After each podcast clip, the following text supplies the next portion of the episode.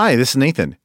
Before we get to the episode, I want to invite you to join me on an incredible adventure this November of 2024. I am taking a small group of believers to Turkey, what the New Testament called Asia Minor, for a 12 day Bible study tour of the early church. We'll be studying the book of Acts and many of the epistles on location as we visit ancient cities like Ephesus, Laodicea, Hierapolis, Antioch, Pergamum, and many more. If you are interested in joining me this November for a once in a lifetime adventure as we study where much of the New Testament and early church took place, you can learn more by going to deeperchristian.com forward slash turkey. And if you're interested, don't delay. Spots are limited and on a first come, first served basis and a $100 discount is available if you register before May 27th. I do hope you can join me. And again, more information is available at deeperchristian.com forward slash turkey. Now, here's the episode. Welcome to episode 48 of the Deeper Christian Podcast. This is the podcast to help you study God's Word, know Jesus intimately, and discover how you can build your life around Jesus Christ. I'm Nathan Johnson, and I want to talk about obsession again. Let's dive in.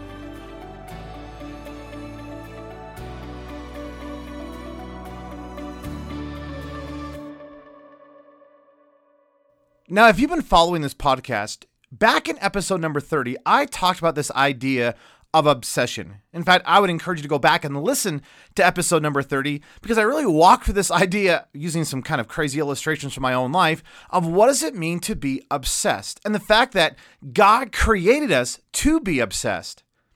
Well, if you spend any time around me, you know I have a great love and affinity for my good friend and mentor, Stephen Manley.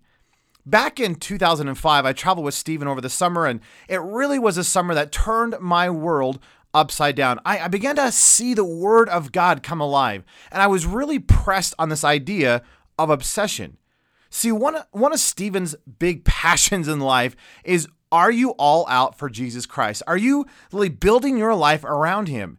In fact, over the last 50 or so years of ministry, Stephen's great passion has been pushing people to know Jesus Christ and the Word of God. Now, one of my all time favorite sermons by Stephen is his sermon called Obsessed. It was given quite a few decades ago, and oddly, it was kind of found kind of by accident.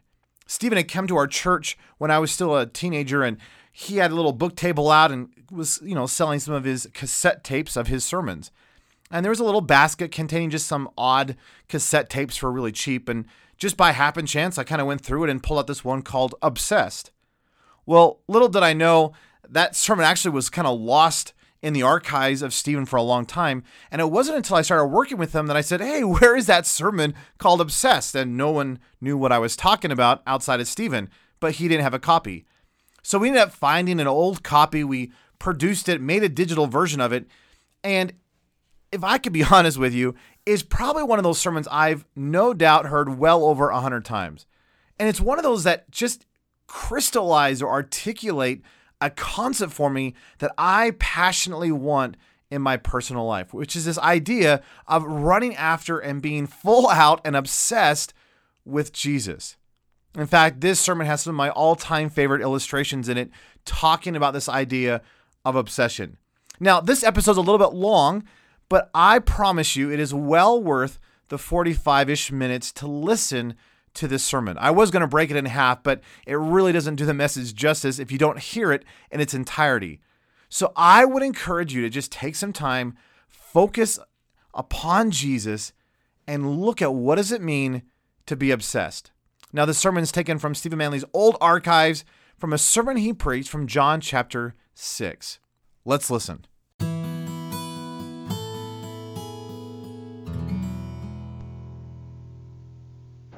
Gospel of John, chapter 6. It's an exciting chapter. A lot is taking place in this chapter. You'll want to follow carefully in the scriptures. We're going to read some special verses. They begin at verse 53 and take us down through verse 57. John chapter 6. You'll note it has 71 verses in it. Again, a lot of taking place in this chapter. There's the beginning scene, which is the feeding of the 5,000. You'll note in verse 15, there is the place where Jesus walks on the water and calms the sea and rescues the disciples. Uh, Jesus begins to preach a fantastic sermon. It's the sermon called The Bread from Heaven or I Am the Bread of Life, which begins about verse 26. And then you'll note as he speaks, there is a great murmuring that takes place. So Jesus turns around and preaches the same sermon the second time. It's the original rerun sermon. And he preaches it the second time. We are reading the heart of the rerun sermon. And then the chapter ends up on a discouraging note because a large part of the crowd has turned and follows him no longer. John chapter 6, verse 53. Let's stand together in honor of the word. John chapter 6, verse 53. Then Jesus said to them, Most assuredly I say to you, unless you eat the flesh of the Son of Man and drink his blood, you have no life in you. Whoever eats my flesh and drinks my blood has eternal life, and I will raise him up at the last day. For my flesh is food indeed, and my blood is drink indeed.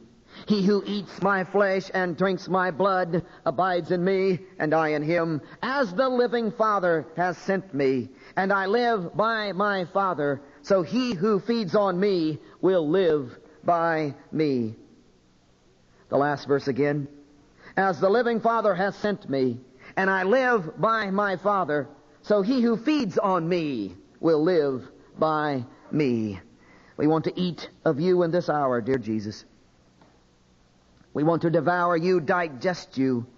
As we take food into our stomach, it's digested and goes to every pore of our being, every cell of our living experience. May you be digested into the heart of our system. May you flow through every attitude, infiltrate every thought. May you dominate every bit of energy. May you literally come and flow through our total being. We want to drink of you, eat of you, be our life today. To that end, we commit these moments in your name, we pray. Amen. May be seated. A miracle had been performed. It was unlike any miracle that had ever been done any place anywhere else, I guess. It was unprecedented in the histories. Nobody had ever dreamed that a miracle quite like this could possibly take place. Now, Jesus had done lots of great miracles. Uh, no problem there. In fact, at one point, he was going to raise the dead. That's a fantastic miracle. Lazarus was going to come forth from the tomb. They were going to take the grave clothes off of him. He was going to be alive. Fifty renowned Jews stood around and watched that whole scene. They went back to Jerusalem and told everybody what Jesus had done. What a great miracle it was. But you see, that was one man experiencing the power of God in his life, while again 50 renowned Jews stood around and watched the whole thing and thought it was neat, but they didn't get in on the miracle power of God. Most of Jesus' miracles were like that. A few isolated individuals experienced the divine miracle power, but the rest of the people stood around and watched and thought it was really neat. But this miracle, this miracle, unprecedented. You see, Jesus stood there. He had fish and bread, five loaves, two fish. He blessed this bread. He turned to one called Peter who was standing here, and he said, Pete, I want you to start right over there with, over there with that group of 50. There were 50 men sitting over there, 50 men sitting back there, 50 men here, 50 men there. In fact, they numbered into the 5,000 bracket. Anytime you've got 5,000 men any place, you've got 10,000 women and children. Here were literally 15,000 people, no doubt about it, stretched out there. Pete takes this loaf of bread, he looks at it and says to Jesus, I eat more than this at breakfast time myself. Well, just start right over there, Peter. Just by faith, go right over there and start feeding a multitude. Peter takes this one loaf of bread. He goes over there to this first group of 50. The first guy looks like he could devour it with one bite. Pete must have turned to him and said, Scrape off a crumb and pass it on. This first guy takes that loaf of bread and breaks that dude in half. And then he passed it. And when he passed it, friend, there's no doubt in my mind, it multiplied. Could it be that the miracle of multiplication was not in the hands of the Christ? Could it be that the miracle of multiplication was in the hands of 5,000 men who by faith in obedience broke and passed. 5,000 men got in on the dynamic miracle power of God. 5,000 men all at the same time experienced the moving miracle power of the divine God flowing through their hands. These men are sitting out there. You know how it is on a free meal. You eat so much you can't hardly stand yourself. They're breaking and passing and stuffing away, breaking and passing and stuffing away. When they had stuffed their faces until they couldn't get another crumb in, I know what I'd have done. I'd have leaned back and taken my afternoon nap. Not these boys. They had a better idea. They all got up after this free meal. They began to come after Jesus. They said, Jesus, we're going to make you our king. Think of it free bread all the time, we'd never even have to pay taxes. Wouldn't that be great? We want you to be our king. Jesus knew what they were up to. He told the disciples to get into a boat. He got them out into the sea away from the awful temptation. And he turned to the multitudes and hit them head on and dismissed them, went up into the mountainside to pray all night. It was in the wee hours of the morning. The storm has come to the disciples. They've been out there battling this storm all night long. It's in the wee hours of the morning that Jesus finally comes from his prayer time, walks across these storm waves, skips from one to the other, comes close to the disciples, joins them in their boat, walking on the water, calms the sea, and brings them into shore safety. What a wonder, wonderful miracle it was. The crowds, realizing that Jesus was gone, of course, and that they had been dismissed and they didn't get their purpose accomplished, decide they're going to go looking for him. So they walk clear around the northern tip of the Sea of Galilee and search Jesus out. Finally, when they find him, they gather around and say, Jesus, why did you leave us? We had great plans for you. We wanted to make you our king. Jesus said, Hey, I know why you've come. I know why you've walked all this distance searching me out. I understand why. It isn't because you want to experience again the mighty, moving, miracle power of God in your hands. You don't crave the moving of the Spirit of God within. That's not why you've come. You've come because you want another free meal. I never turned one down in my life. You want another free meal. That's why you've come. You live on the level of your stomach. You live on the level of your materialism. You live on the level of your body passions. You live on the level of what makes you feel good. I know why you've come, because the level of your stomach says, I'm hungry again, and you want to cash in on a free meal. He said, I'll tell you what I'd really like for you to do. I'd really like for you by faith to go deep, deep, deep, deep down into real belief until by faith you could experience in your hands 24 hours a day what you experienced the other day when you got the miracle power of God working through you. You could have that 24 hours a day. They leaned back and said, Hey, wouldn't that be great? Man, we could make our own free bread. They said, Jesus, we do have a problem, though. Our problem is we just can't believe. We have an awful time with this business of belief. We just can't get our act together. But you understand, it's not our fault. It really is my dad's fault. He's the one that trained me this way. In fact, his dad trained him. In fact, Jesus, it kind of runs in our family. We just got bad blood. The whole outfit of us, we've never been able to believe. You can read about us in the Old Testament. We've just never been able to believe like we should. You know what our, you know what God did back in the Old Testament when our forefathers couldn't believe? He gave them a sign. In fact, Jesus, one of the signs he gave was he rained down bread, manna from the sky. Hey, Jesus, tell you what you ought to do. Give us a sign. Feed us one more time. Jesus said, You guys are con artists. You're trying to weasel another free meal out of me. You're always pulling the string, trying to get out of God. You always come begging. You always come wanting. You always come give me. You always, you're conning me. You don't want real faith and intimate relationship. You just want a free meal. You want a sign. Hey, I don't play that game.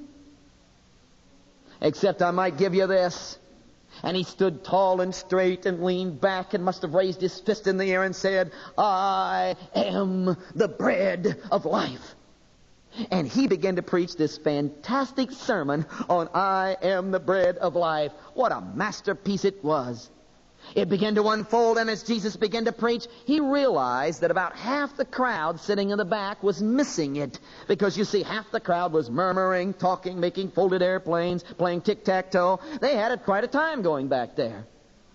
And Jesus realized that they weren't understanding what he was saying. They weren't getting in on his sermon. So you know what Jesus did when he got done preaching the sermon? He leaned back and preached the whole thing again. You wonder why we preach extra long? I can tell you, we usually preach the same sermon twice in the same setting because you didn't get it the first time. See, if you'd pay attention the first time, we could cut this thing in half. So here's this Jesus preached this sermon. They missed it.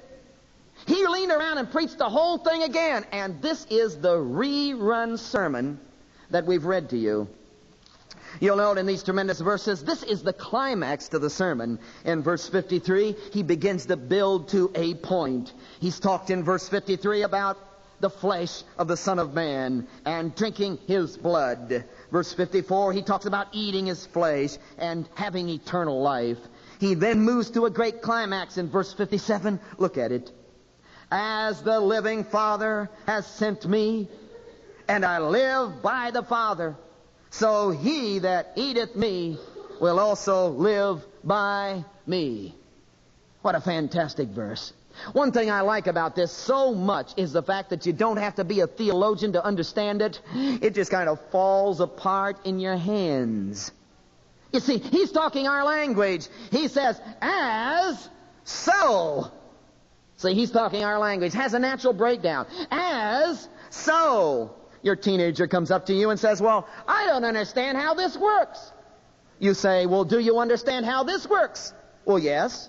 Then let me explain to you, this works on the same basic principle that this works on. So as this is this way, so this is this way, as so. You see, they've come to Jesus. They said, Jesus, you're talking about eating your flesh and drinking your blood and what are you talking about?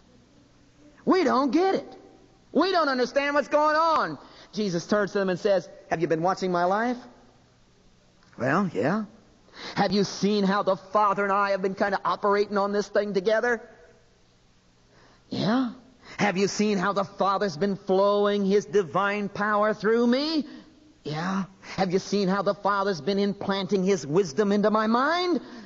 Yeah. Do you see how I've been getting my directions and my instructions from the Father? Yeah.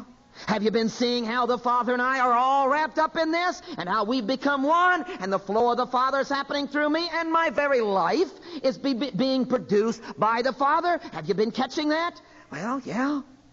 Let me tell you, as so. You see, as the Father's been flowing through me, so now I'm going to flow through you.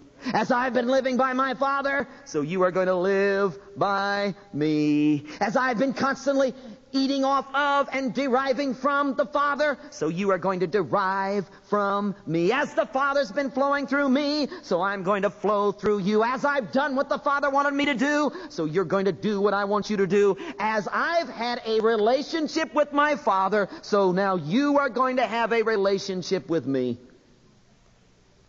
Do you understand that in Christianity, the relationship between the Father and Jesus is the pattern for the kind of relationship you and I are to have with Jesus? If you could ever find out what kind of intimacy, what kind of oneness, what kind of flow that Jesus had with his Father, you would know automatically, friend, what kind of intimacy and flow and life you're going to experience 24 hours a day in Jesus. He gives us some keys there's several of them, but we're only going to deal with one. Look at verse 57 again. As the living Father sent me. Stop right there. Sent me. There was one thing about Jesus Christ you just could not miss, and that was the fact he had been sent. You couldn't rub shoulders with Jesus for five seconds, friend, until you had this overwhelming sensation that Jesus knew where he was going, why he was going there, and how he was going to get there. That he had been sent. He had this overwhelming sense about him of destiny. He had this inward compulsion about him. He had this thrust. It seemed like everything he did would fit into one direction. He had one thing on his mind. His heart beat night and day for one single thing. He was all wrapped up in, obsessed with. He had this moving compassion at the depth of his system for one overwhelming thing. What was it? It was the Father's will. He had been sent to do the Father's will night and day. It was the Father's will. His mashed potatoes and gravy was the Father's will. The strength of his system was the Father's will. The whole compulsion of his mind was the Father's will. He was all wrapped up in the Father's will down to a garden of Gethsemane, pain and agony, sweating blood. It's not my will, but thine be done. Down through a cross, it's hanging and bleeding sensation for the Father's will. This Jesus was all wrapped up in and mastered by. He had this obsession, this driving passion. He was just bugged with the Father's will. His whole life, all his energy, everything he did, where he went, what he said, every attitude, all flowed in one direction the Father's will. He was obsessed with the Father's will. You know why I like that so much? He's talking our language. We know what it is to be obsessed. Ever get the car fever? We know what it is to be obsessed. Ever get something on your mind and you just can't shake it? It just keeps you up at night. It just bugs the living daylights out of you. You just can't stand it. When you got the car fever, you just think about it at night. You make plans. You get so dissatisfied with what you got, you just find your car going out of the way. It's just the car you're driving is just making a turn and it's going by the, the car lot over there. It just, it just, you just can't. You just have to. You just, you just bugged. You just, you got the car fever. Obsessed. Jesus says that's the way I am with the Father's will. I'm just obsessed. I got this fever. It just drives me my, night and day. It keeps me up at night. It obsesses me. I talk about it. I eat and I drink it. I sleep it. It's everything I am. It's the Father's will. He's talking our language. I think that's really neat. I think it would be great if you could, um, if you could meet and talk to some of the great world athletes. I'm sure it would be a great experience. If you could talk to some of the people who won gold medals in the Olympics, say some of the people who participated in gymnastics, if you could say you could talk to the individual who won the gold medal for gymnastics. Say you'd go up to this young lady who won, won a gold medal in gymnastics, and if you could carry on a conversation to her, you'd turn to her and say, uh, Well, I'm interested in what kind of life you have. What is your life all about? She'd turn and say, Oh, gymnastics. You turn to her and say, Well, uh, what's the first thing you do when you get up in the morning? She'd turn and say, Oh, gymnastics. Uh, what's the last thing you do before you go to bed at night? Oh, she'd say, Gymnastics. Uh, what is it that you like to do during the day? She'd say, Oh, gymnastics. Uh, what is it that you do on the weekend just for fun? Oh, gymnastics. Uh, what kind of magazines do you like to read? Oh, gymnastics. What do you eat for breakfast? Oh, gymnastics. What do you think about, dream about in your sleep at night? Oh, gymnastics. How do you think she won a gold medal, folks? They interviewed one of the guys who won a gold medal for swimming on TV, and as they interviewed him, they said, How could you win this gold medal on TV? They asked him that. Why, he said, I swim 12 hours a day. You'd look like a prune, wouldn't you? I swim 12 hours a day. I just swim and keep on swimming. Why, you say, man, you are obsessed. Yeah. Obsessed. One thing on my mind. One driving passion. Jesus says that's exactly the way I am. I've got this overwhelming compulsion. I've got this 12 hours a day deal going on. I've got this thrust. I've got this day in and day out. I've got eat for breakfast all day long. Weekends, evenings. My whole life is all wrapped up in and obsessed with one overwhelming, overwhelming driving compulsion. What is it, Jesus? It's the Father's will. Talking our language. I'm sure it's not this way around here, but if you'd come down to our place and go down to the high school, you would have, you would see what we have down our way. They are called the, I call them the leaning wall breed. We have hundreds of them all over the high school. They're the leaning wall breed. You can spot them because they always have their elbow crooked like this. They have their fists doubled up and they have it right on their chin like this. And down at the gymnasium someplace, they'll be leaning like this against the wall. The leaning wall breed. They do it for hours. You wonder why they're leaning there? That's no problem. You see, they have this lovely young thing that's standing right here, real close to them. In fact, their lips are real close to her head. In fact, they're real close right up to her ear. And these leaning wall breeds, they, they whisper stuff in this ear. And if you could read lips, it's very soft, you couldn't hear it, but if you could read lips, you'd really be in because then you could begin to understand what they're saying and what they're all about. Because if you could get at the right angle and read their lips, you'd hear something like this. You'd see something like this. For, the, for he's saying, I love you. I live for you. It's the truth, folks. It really is the truth. You watch the poor fellow. He gets up earlier in the morning than he ever got up in his whole life, and he spruces himself all up. He goes out and jumps into his car, drives down to her house, runs up the sidewalk, bangs on her door, grabs hold of her hand, walks her out to the car, opens up the front door, she slides in, slams the door. He gets in, drives down to the high school, and sits in front of the high school until the bell rings. He jumps out, goes around, grabs the front door, grabs her hand, walks her to her first class, waves goodbye, beats it to his class, almost late. Class is dismissed. He runs back to her class, grabs her books, grabs grabs her hand, walks her to the next class, and waves goodbye, beats it back to his class, almost late. Bell rings, he runs back to her class. Oh, he grabs hold her hand, grabs her books, walks her to her next class, waves goodbye, beats it back to his class, almost late. Dinner time. They sit in the cafeteria, eat out of the same plate. Great deal. Hey, eat out of the same plate. Dinner is over. They go to the study hall, study with the book upside down. Masterful trick. Hey, the bell rings, grabs hold her hand, walks her to her next class, beats it back to his class all. Bell rings, school is out. He grabs of her hand, walks her to the car, opens up the front door, she slides in, slams the door, gets in, drives down to her house, sits in front of her house, and talks or something for about an hour and a half. Now, after about an hour and a half is over, he opens up the front door, grabs her hand, walks her to her, to her front door. He gets out, he, he runs back to his car, he opens up the door, he slides in, he drives down to his house. He just gets down to his house, runs through the front door, picks up the phone and talks to her for another hour and a half. Now, after another hour and a half on the phone, he goes in, gets all spruced up, and goes back and picks her up for a date. You say, brother, you are obsessed. You got one girl on your brain cell. Don't you know there's about a million other good looking women around this place? There are. You're obsessed.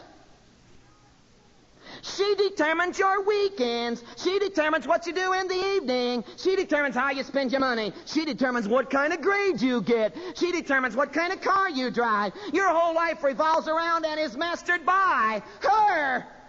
Jesus says, want to tell you, that's the way I am. I got this obsession. I got this compulsion.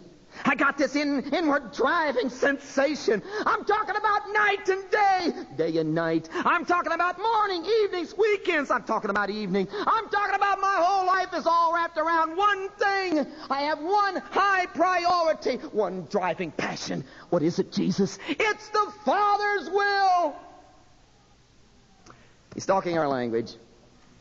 This young couple got married, and I had the opportunity of marrying him in one of our pastorates, and Oh, I wanted to get him in church really bad, and honeymoon was over and so forth, and I went calling on him and just got in through the front door and, and handed him my coat, and, and he just turned on like a Christmas tree. I mean, you could just see it happen. You could have turned out the lights. He was just beaming. And I knew as he opened up his mouth and began to communicate to me that he, the, what he was going to say was no doubt the number one big deal in his life. He said, Preacher, he said, Come in here. I want to show you something.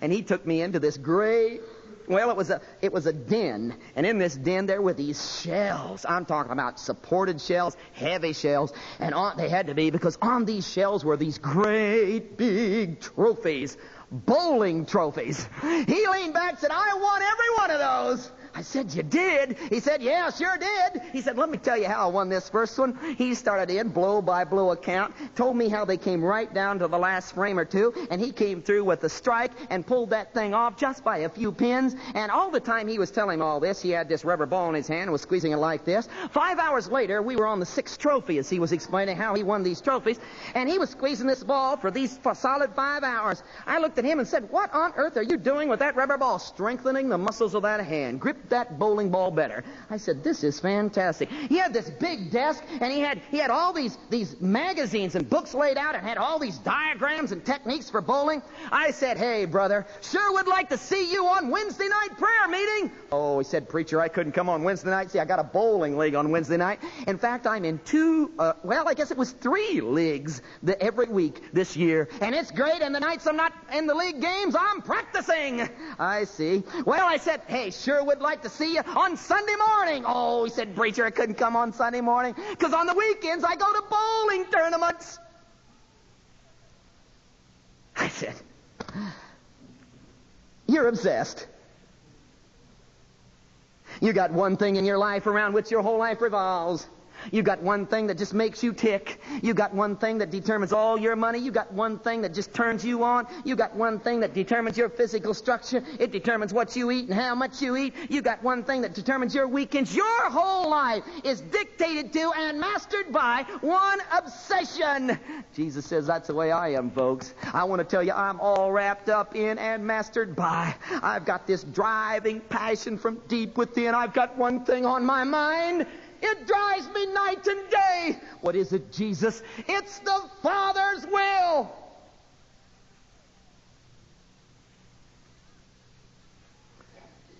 Now that's the context. Hang on to yourself.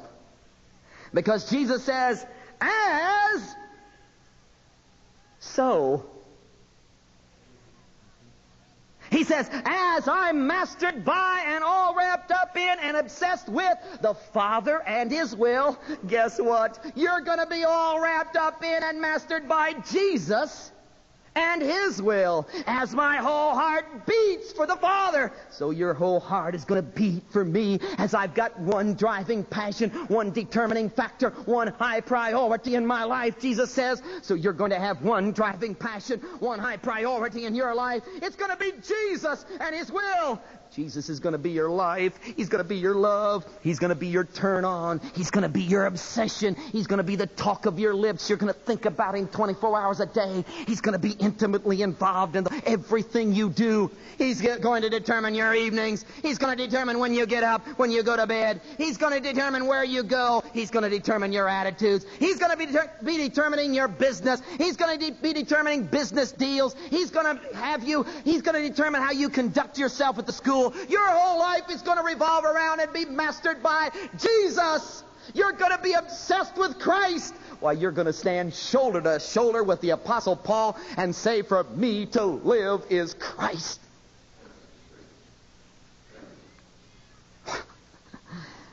Preacher, there are some other things beside religion, you know.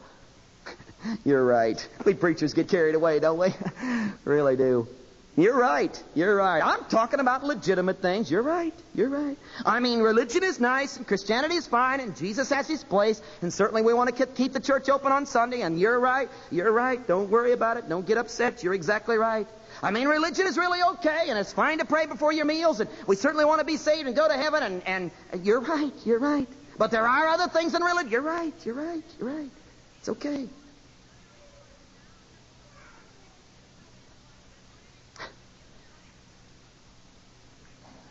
But I'm sorry, friend. We can't call you a Christian. I'm sorry. Can't call you a Christian. Because I have discovered, ladies and gentlemen, that Jesus is Lord of all, or he isn't Lord at all. I've, I've come to believe, folks, that he's either your high priority or he's not even in the list. I've come to find out, folks, he'll be your turn on, or he won't be. I've come to find out, folks, he'll be your obsession, or he won't be there. I've come to find out, folks, he'll be your love and your loyalty, your number one, your beating heart passion, or he won't be around. I've discovered it's all out for Jesus. My dad taught me well. He said, it doesn't take much of a man to be a Christian, just takes all there is of him. You don't have to be too hot to get in on this, but I'll tell you one thing. It's going to take all your time and all your energy and all your money, and you're going to have to have your whole life revolving around and dictated to by. You're going to have to be obsessed and turned on with. He will be Lord of all. Or just don't count on going when He comes. Now, you see, we're not talking about super Christian over against lesser Christian. We're not talking about super saint over against lesser saint. We're talking about the bare minimum of getting in.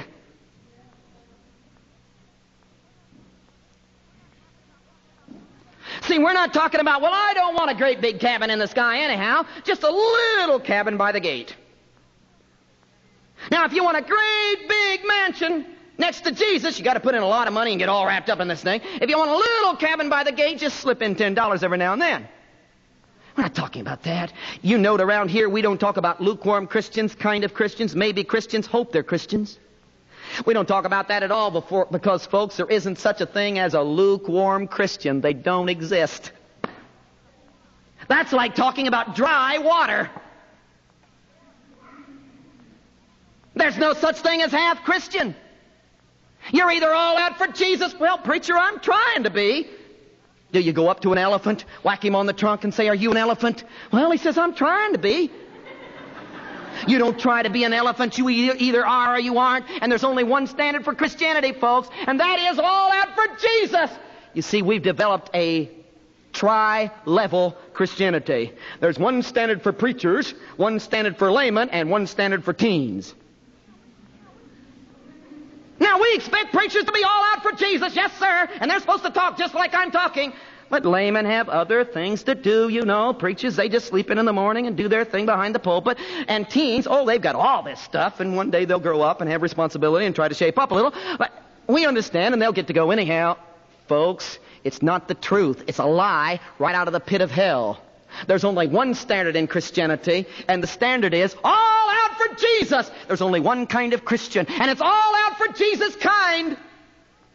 Well, I'd better never catch my pastor doing that.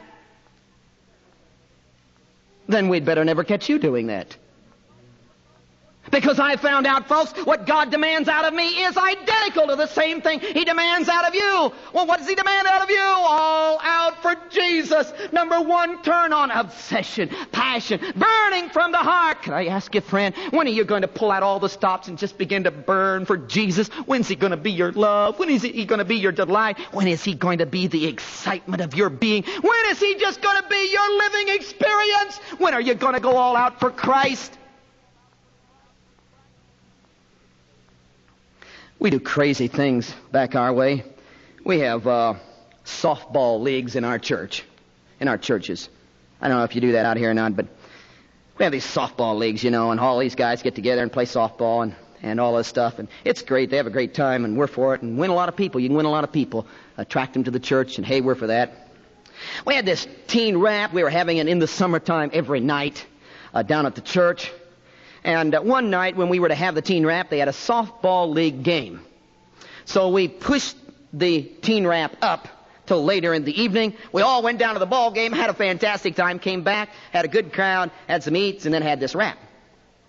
The thing that really turned me on about the whole evening was the ball game. Well, it wasn't exactly the ball game. What excited me during that whole time was I was sitting on the bleachers, not playing. I was sitting in the bleachers next to this, uh, next to this young mother, and She's what turned me on because she was, she was so excited about the ball game that her excitement came to me and I got excited.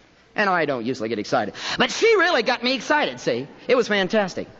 Now, the thing about her that was interesting, she, she started talking before the ball game ever started. She started talking about the other ball game they had last week. She was a mile a minute. She was just going on. And the next thing I knew, this ball game started. And she was all over the place. She was a little heavy set, which was okay. But the only reason I tell you that is because we were sitting on bleachers. And she got so excited, she started bouncing up and down. Well, of course, I started bouncing up and down. And it was great, you know. And she was all over the place telling the umpire, run, don't run. Oh, it was fantastic. She was just, I mean, she was coming apart at the seams. For a solid hour and a half, two hours, she was just getting with it. And it was, it was, oh, I did a dumb thing, but she was on her way down and I was on my way up.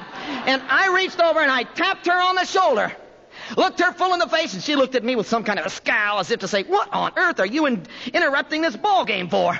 I looked her square in the face and said, I can hardly wait to get you in church. dumb, real dumb. Real dumb. Learn my lesson. Hey, didn't have any problem getting her in church. Didn't even have to invite her. She was automatically there. One of the fine church ladies. what a, what a dead fish. What a disappointment. Well, you expect me to act like I'm in a ball game? No. This is not a ball game. Cheerleaders, sit down. Don't pass out that popcorn. This is not a ball game. This is worship experience to the divine God. We don't expect you to dress like you're at a ball game. We don't expect you to act like you're at a ball game. This is not a ball game. But do I have to be embarrassed, ladies and gentlemen, to tell you that the kind of, the kind of enthusiasm, the kind of earnestness, the kind of energy output, the kind of caring, the kind of attention, the kind of outpour that she experienced at a ball game. Jesus, who's Lord, deserves that.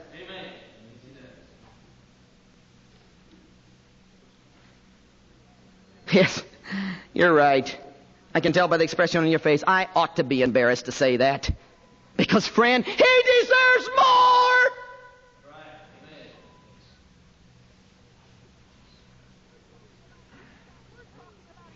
We're talking about eternal issues. We're talking about life and death. We're talking about eternal des- destiny. We are a generation who's been sucked into junk. One of the greatest sins of our generation may be People's Magazine. Just trivia. Just junk about other people. We love it. We, we, we get all wrapped up in trivia and insignificant junk and we feed on it and we talk it. But when it comes to the dynamic of eternal values, we're a dead fish. I want to ask you, friend, when are you going to go all out for Jesus? When's he going to become your love? When's he going to be your turn on? When's he going to become your delight? When are you going to pull out all the stops and just let your heart beat for Christ?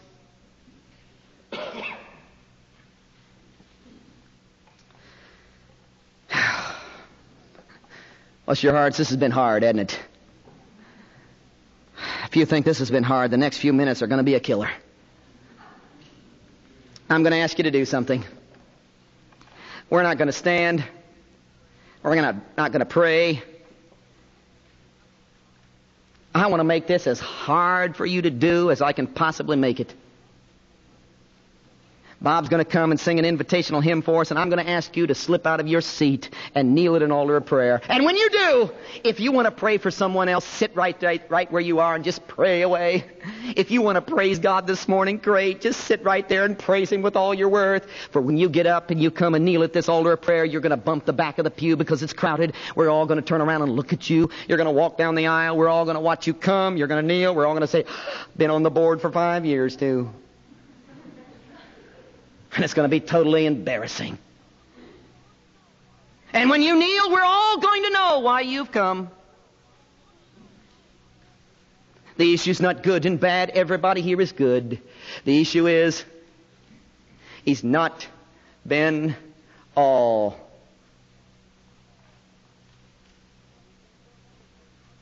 Don't think for a moment, folks, this is some kind of a psychological whip up by an evangelist to make everybody feel guilty.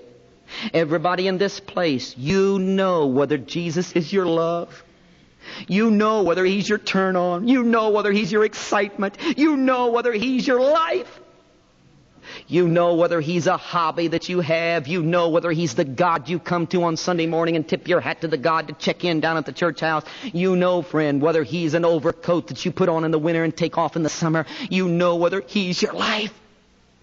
And I'm trying to tell you, friend, you're damned until He's your life. You're not going to make it. There aren't degrees in Christianity. It's either all out for Jesus or it isn't. That's why we're a holiness church, you understand? And we are in the middle of an overwhelming struggle in this service about your eternal destiny.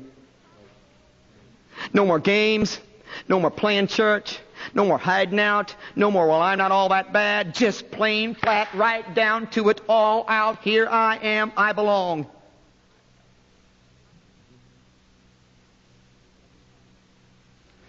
It's going to be hard. And I want to tell you, don't rush into anything. Think it over. Because if you kneel at this altar, friend, it's going to cost you everything you've got. This will take all your money. This will ruin your retirement. This will mess up your Monday night TV. This will absolutely demand all of your energy. You'll probably have to get so wrapped up in this thing that you'll probably, probably spend your energy 10 years earlier than you would have and die. This will take not 10% of your money, it'll take all of it. This won't be Sunday morning attendance, this will be every day, all your time. But it's the least. It's where you start. There's no Christianity without it. You want in? Think it over. Don't rush into anything. And if you just this morning have to say, Oh, Jesus has not been my love, He's not been my life. I've not been all out. I've been playing games. I've had whole areas of my life I've held out. He's not been my excitement. I've been a dead fish.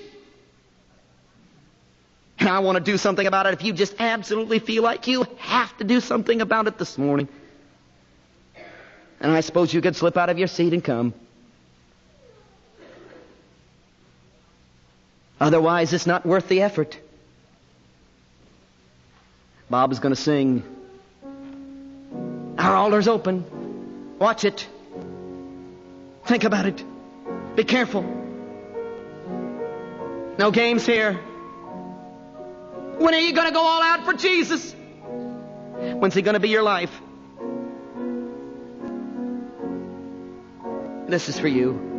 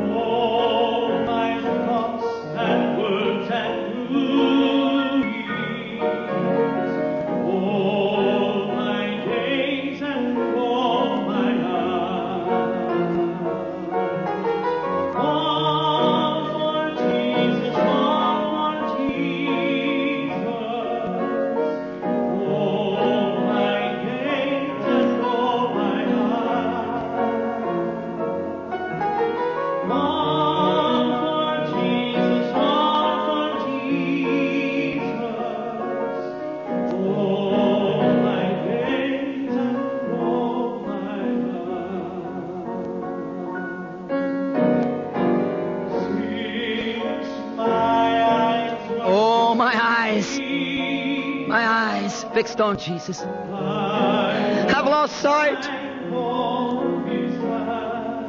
What could match up to him? Oh, in chain. My spirit's fishing. We're talking about the lease, friend.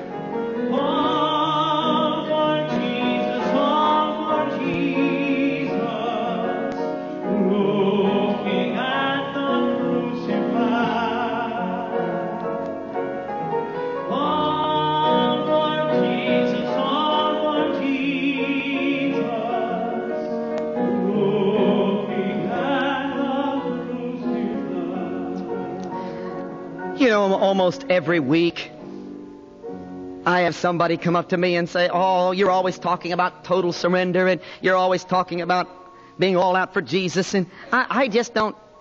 What do, what do you mean, all out for Jesus? How can you totally surrender your life to Christ? Hey, I try not to be rude. I'm a nice guy, you know, and I don't like to put people on the spot, but folks, I've had it with that question. We do know how to go all out for Jesus. We do know how to give our total lives to Christ. We do know what it's all about. We know why, teenager, you know how to give your whole life for athletics. Dad, you know how to give your whole life for a job. You know how to get all wrapped up in a boat.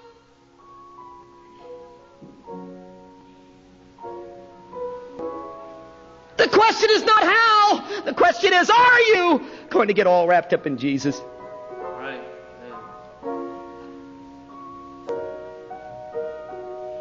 When's your heart going to beat for Him?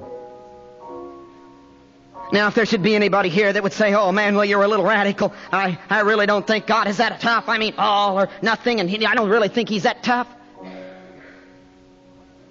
You know where I learned this from? The scriptures, of course. But secondly, I learned it from my wife. I found out, friend, all I have to do is go home, look my wife square in the eye, and say, honey, I love you. But guess what? I found there's somebody else I love a little bit more. And I've got a suitcase in my face. She says, Manley, I'm not going to put up with that. I want your total all outness. I want your total love, or just packing in.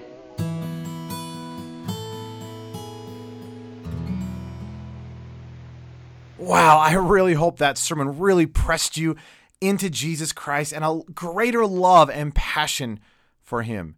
Would you remember that we are made to be obsessed?